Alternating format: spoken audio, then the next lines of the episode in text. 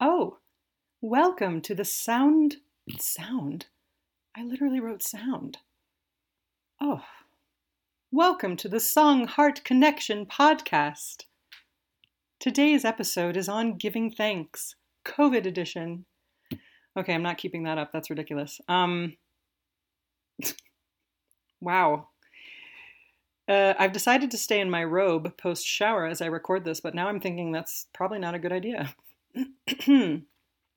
uh, Taylor said I should record these as naturally as humanly possible, but now I'm questioning that logic. Uh, it's 2 p.m., a fine time to be lounging on a Sunday afternoon. I've got some black mango tea that I've mixed with my leftover morning coffee, so I am properly caffeinated. Arguably over caffeinated, we'll see shortly if that wasn't proof enough. Uh, anyway, I have to mention that we are at over 250 downloads, which I so appreciate. And after checking the stats, the song Heart Connection has reached people in Germany, Japan, and Ireland. That's nuts. I know who's in Germany. At least I think I do. Hey Meg, hey Walter, maybe. Hmm? Um, but Tokyo and Dublin, no clue. Very cool. So let me start out by saying thank you to everyone who has listened to this along the way coast to coast, I see, in the United States. Cheers to episode six. Right before the pandemic hit, my bestie treated me and a few friends to an amazing sound bath at Mama's Wellness in Philly. I had never been to a sound bath, so naturally I had some subtle reservations. the most woo woo thing I've probably ever done was purchase crystals to help clear my chakras and received a tarot card reading in the Berkshires last summer, or two summers ago. Yeah, 2019. Um, I'm working up to reenacting Geillis's druid scene in season one from Outlander, minus the pregnancy. Or with it, mm, who's to know? Um, okay, back to the sound bath. It really does feel like I'm constantly swimming in music all day long anyway, so I wasn't expecting anything monumental to reach me emotionally spiritually or otherwise. I was looking forward to spending some quality time with a few gal pals in a relaxed scene with some low key drone. Basta così, see you later, so I thought. There were pillows, blankets, a beautiful focal point in the center of the room, colorful wildflowers and greenery laid about in a lovely design. Quick flashback. Uh, I remember sitting down for a beer with this very special guy one night after work in Boston a couple years ago, and he asked me if I was familiar with ayahuasca. At that time, I'd never heard of it, but after he described its function and transformative purpose, my mind immediately went to Toby's initiation.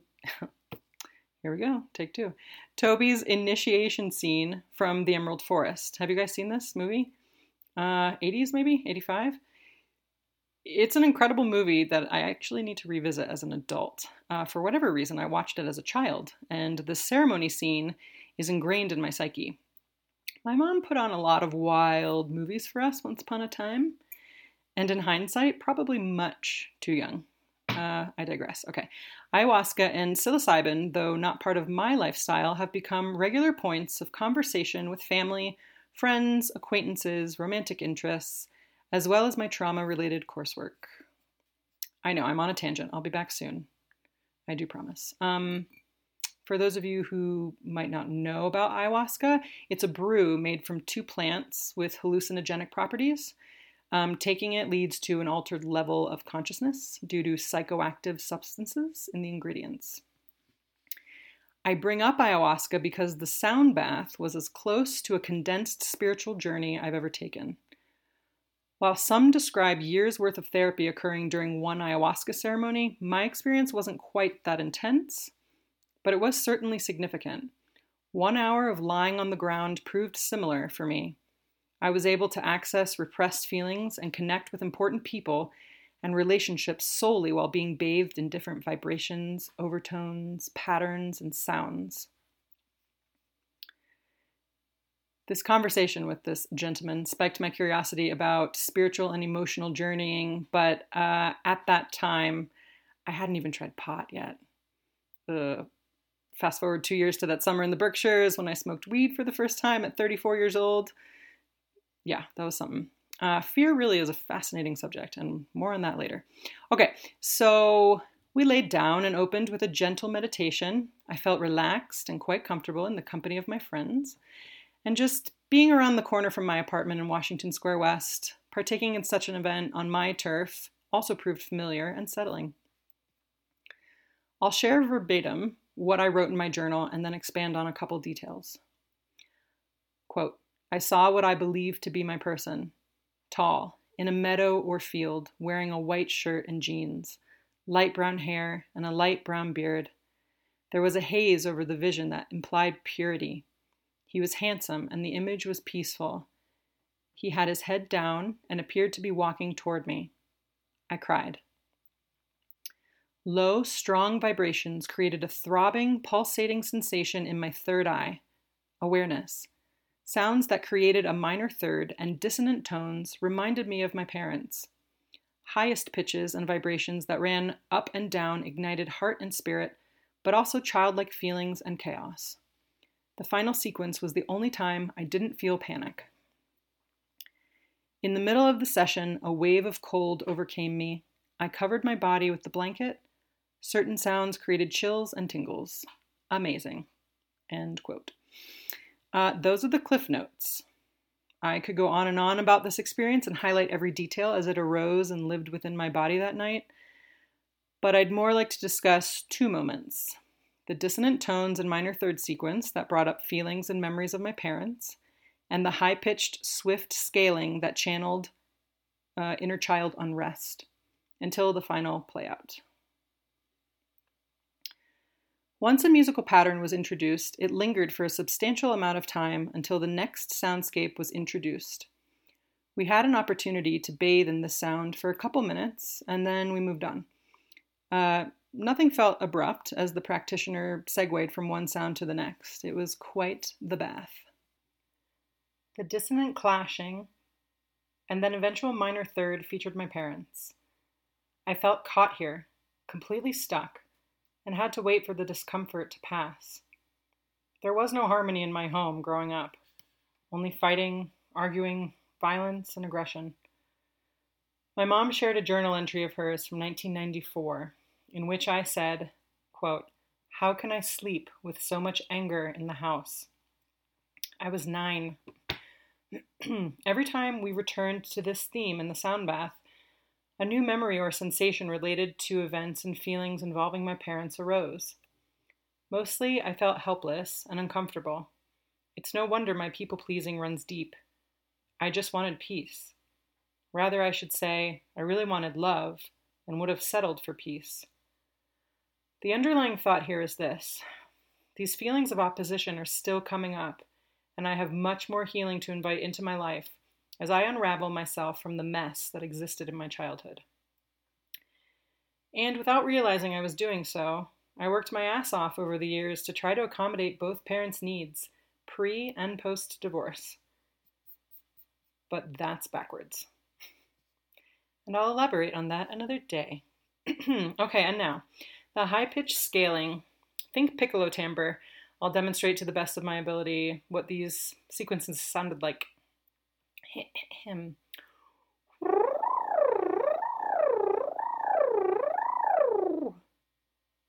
Uh, it was piercing, actually. I wanted to jump out of my skin when I heard this, and the theme returned approximately four or five times. My inner child was running wild, and the sound presented what I believed to be my young self. There are a few things to examine here. As this incessant, erratic scale moved up and down and up and down, swiftly and relentless, this reflected how I felt growing up. As I mentioned earlier, my insides often raced as the observer of two parents at war for 20 years. The tones ran back and forth and up and down, and that is how I spent much of my life, seeking approval and attention while trying to defuse a ticking time bomb. Much like these tones made me feel during the sound bath, it was exhausting. I also feel these tones represented the child that never was. While I initially interpreted these sounds as negative, they also carried positive tones, representing the light, joyful, and playful qualities. My soul was old by the time I was five. The weight of my parents' unhappy marriage was the foundation of our lives. They were miserable, and that influence impacted our growth. I wasn't allowed to get dirty, break things by accident, run around the house, make noise. I wasn't encouraged to be a true kid. As these high pitched sequences returned, I let my inner child run wild, as I laid there observing my young self act careless, spirited, and free. The life I should have had flashed before my eyes, and there was much healing in observing that. All the while remembering that observation alone cannot fully heal trauma. The final play of the instrument, I felt at ease. My inner journey felt complete. I want to say thank you to my friends who offer expansion in my life, who continuously present me with opportunities for growth and do so with love. The sound bath came at a necessary time, and I didn't know it acted as a precursor to the next course of events. I had no idea the next five months would be spent in lockdown. None of us did, right? And uh, by some miracle, the O'Donnell family invited me to spend quarantine with them in their home. The next portion of the episode will detail how I recreated my childhood as an adult under the care of a happily married couple and their kids who genuinely embody love, empathy, compassion, courage, creativity, trust, communication, and strength. Quote To heal trauma, you have to be unrealistically optimistic. Optimism is a refusal to accept things as they are it is not, however, a denial of how things are. That's Mastin Kipp, one of my favorite trauma therapists. I've come to learn that resolving trauma has very little to do with self help. I don't care how many books or articles you've read on the subject, or how frequently you play therapist with your friends and offer them advice, trauma lives in the body. And the most proven way to heal it is by embracing new experiences and forging trusting relationships. It takes embodiment and practice and commitment to living in the new to eliminate old patterns. Our brains cannot do this work for us. It's absolutely not a spectator sport. Integration is key. I met the O'Donnell family, David, Dana, Abigail, and Garrett, in 2002 or 2003, still up for debate, I think. Um, I became their regular babysitter during my senior year of high school and continued to babysit during my visits to Wellington on the weekends and on college breaks. I was mad about these kids. They were such a joy to be around. Happy, carefree, playful, spunky sweethearts that had no problem calling me out on my lack of understanding the difference between a hawk and a fal- falcon. And to this day, it's still the same. a day spent with them was a lesson in love and nature.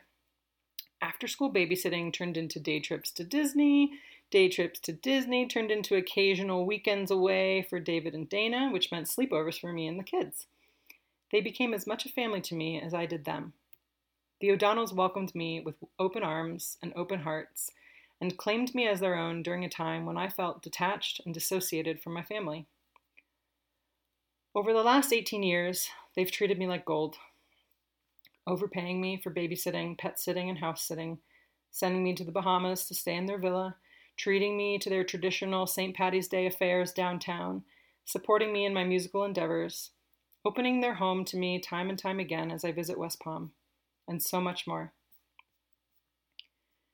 There have been many incredible memories made with the O'Donnell family over the years, but there were two points in my adult life that I shared with them that have meant more to me than I could possibly express. And I'm going to do my best to expand on just one of them. David and Dana have a marriage that resembles how I would describe a more realistic version of what they sell in movies. I had reached my own positive conclusions on their partnership, having observed it over the years, but I became an integrated part of their family dynamic when I moved into their home at the end of March and was no longer an observer. I was an adult child living at home with them. Abby and Garrett, both grown, were also there, and for all intents and purposes, I truly became part of their family. I had to learn not to apologize, both with my physical actions and my words. I felt in the way for a while, not because they made me feel this way, entirely the opposite. This is how I felt growing up in my own house, and it's insane how easily that behavior stays stuck in our bodies.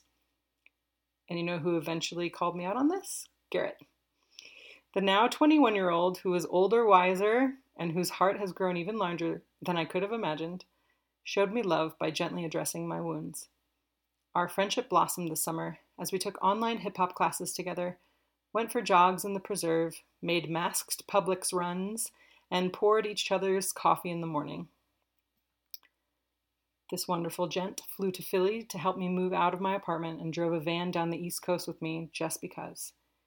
We spoke of politics, environmental causes, listened to podcasts, played chess, shared lots of hugs, and spent oodles of time in the company of one another.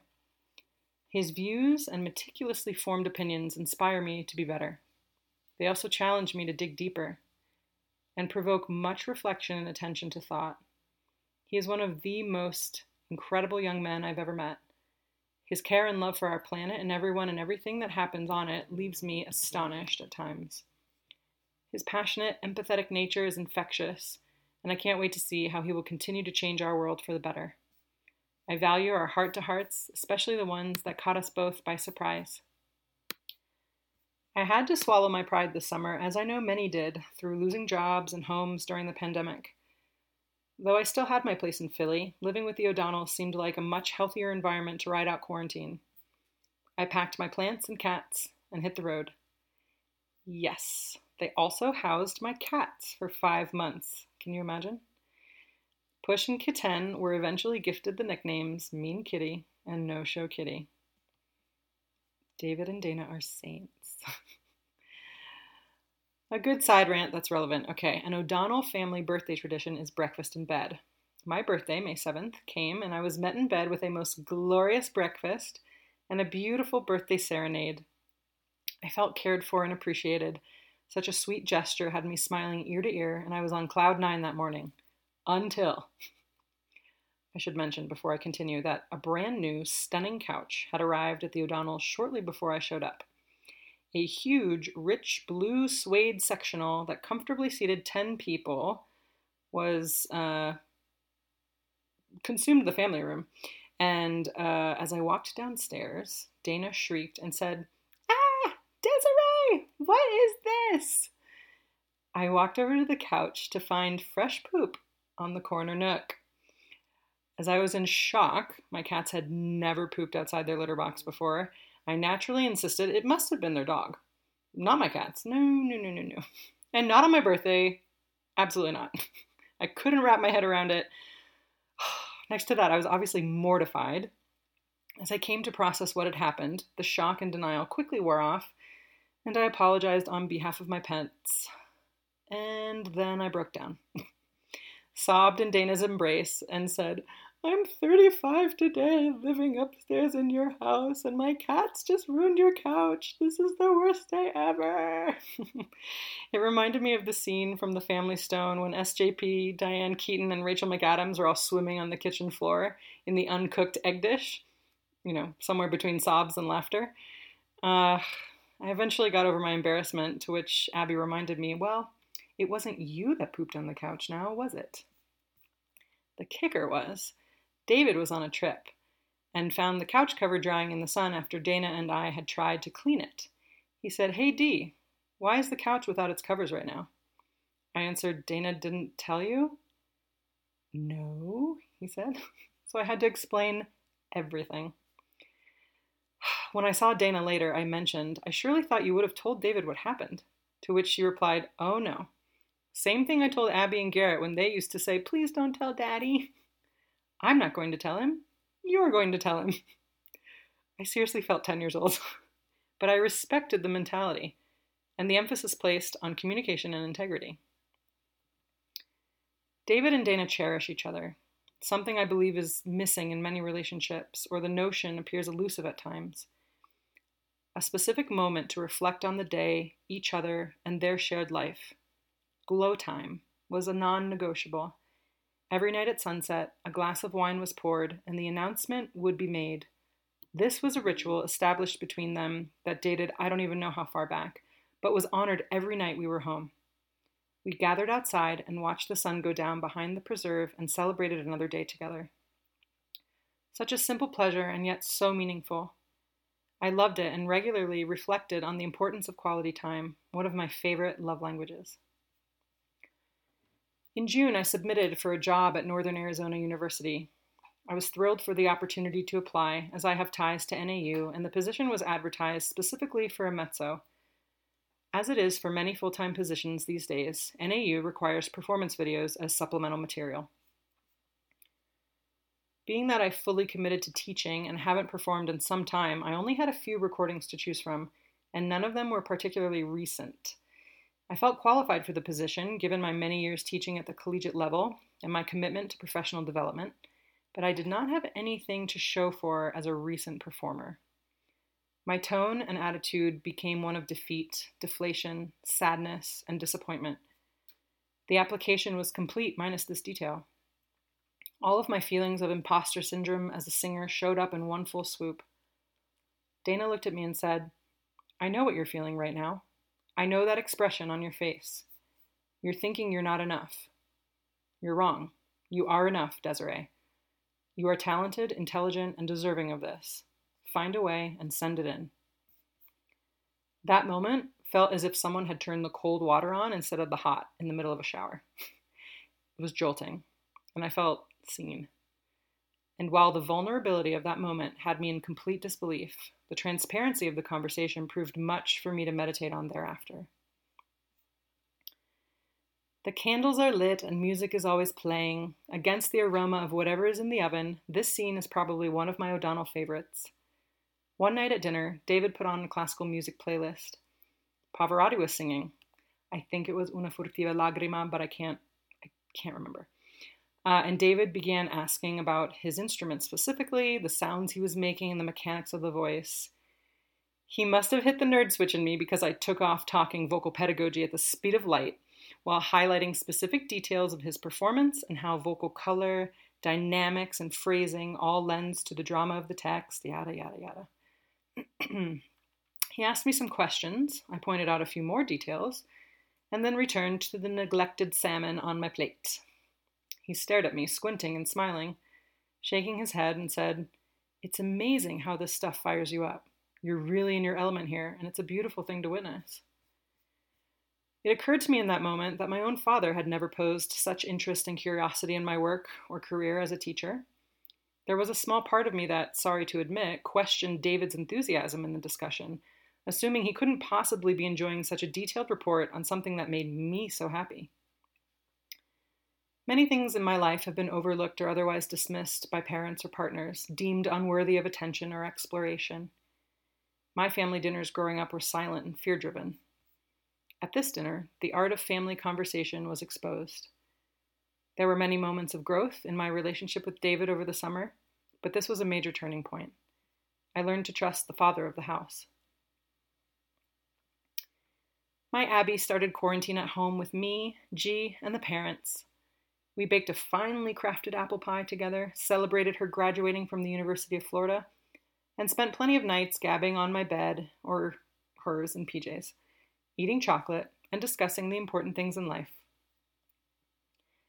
I remember a conversation on the patio about love, balance, and spirituality that had, that had me taken aback, thinking, this girl is grown up, and now she's teaching you as you once did her. One of the hardest, but try that again. One of the hardest but most meaningful things I witnessed while staying with the O'Donnells was seeing the evolution of the child leave the home to start her life.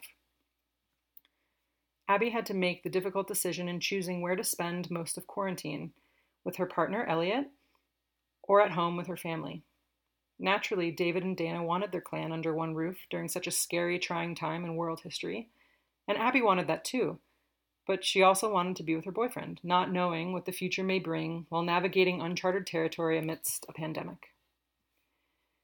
It was expressed to me by Dana that she absolutely wanted Abigail home, though she would support whatever decision she made. And it was expressed to me by Abigail that she felt divided and very much wished she could spend it with her family and Elliot simultaneously. There were significant growing pains here. Many tears were shed, as Abby chose to stay with her boyfriend, knowing she would likely disappoint her mom, dad, and brother. But at the end of the day, there was always respect in check. There were no underlying elements of codependency. No one catered to the other person's needs for the sake of keeping the peace. No one made demands or made the other party feel guilty of their decisions. Everyone executed self trust, and they got through it, though no doubt painful. Round two came when Abby embarked on her first job out of college, landing a sweet gig in Colorado, working with horses at an equine hospital. Just as quickly as she returned home after graduation, she was packing up her life a month later to move across the country. We celebrated her with enthusiasm and tears of joy. I watched as her parents applauded her drive and perseverance and acknowledged that while they would miss her, they remained in their happiness knowing she was moving on to do wonderful things with her new life in her new home. This was a fantastic reminder that staying true to yourself and honoring your dreams, no matter what the heartache, proves most rewarding. And as I often remind myself, now I'll remind you the same. This ain't no dress rehearsal. We're given one life. Real life is what you make of it. And it sure as hell better be authentic. These podcasts are not made to parade my life's details about for the sake of attention. This is how I choose to create art. These memories are offered as lessons and reflections for those who wish to interpret them as such, and to give others encouragement to share their stories fearlessly. This was recorded as a thank you to this wonderful family on the week of Thanksgiving. Looking at my wish board, one third of the poster shows clippings of two naked lovers in bed, the word family, a pregnant woman with her man holding a headset on her belly, a romantic kiss in front of the ocean, a fiddler on the roof, two kids climbing a waterfall, the word joy, a cherub holding wedding bands, and a quote that reads, Who says you can't have it all? David, Dana, Abby, and Garrett, thank you for always reminding me that I can have it all and for showing me that I have to look forward, showing me what I have to look forward to in years to come. I wouldn't be who and where I am today if it weren't for you. This was episode six of the Song Heart Connection podcast, Giving Thanks, COVID edition. Thank you so much for listening.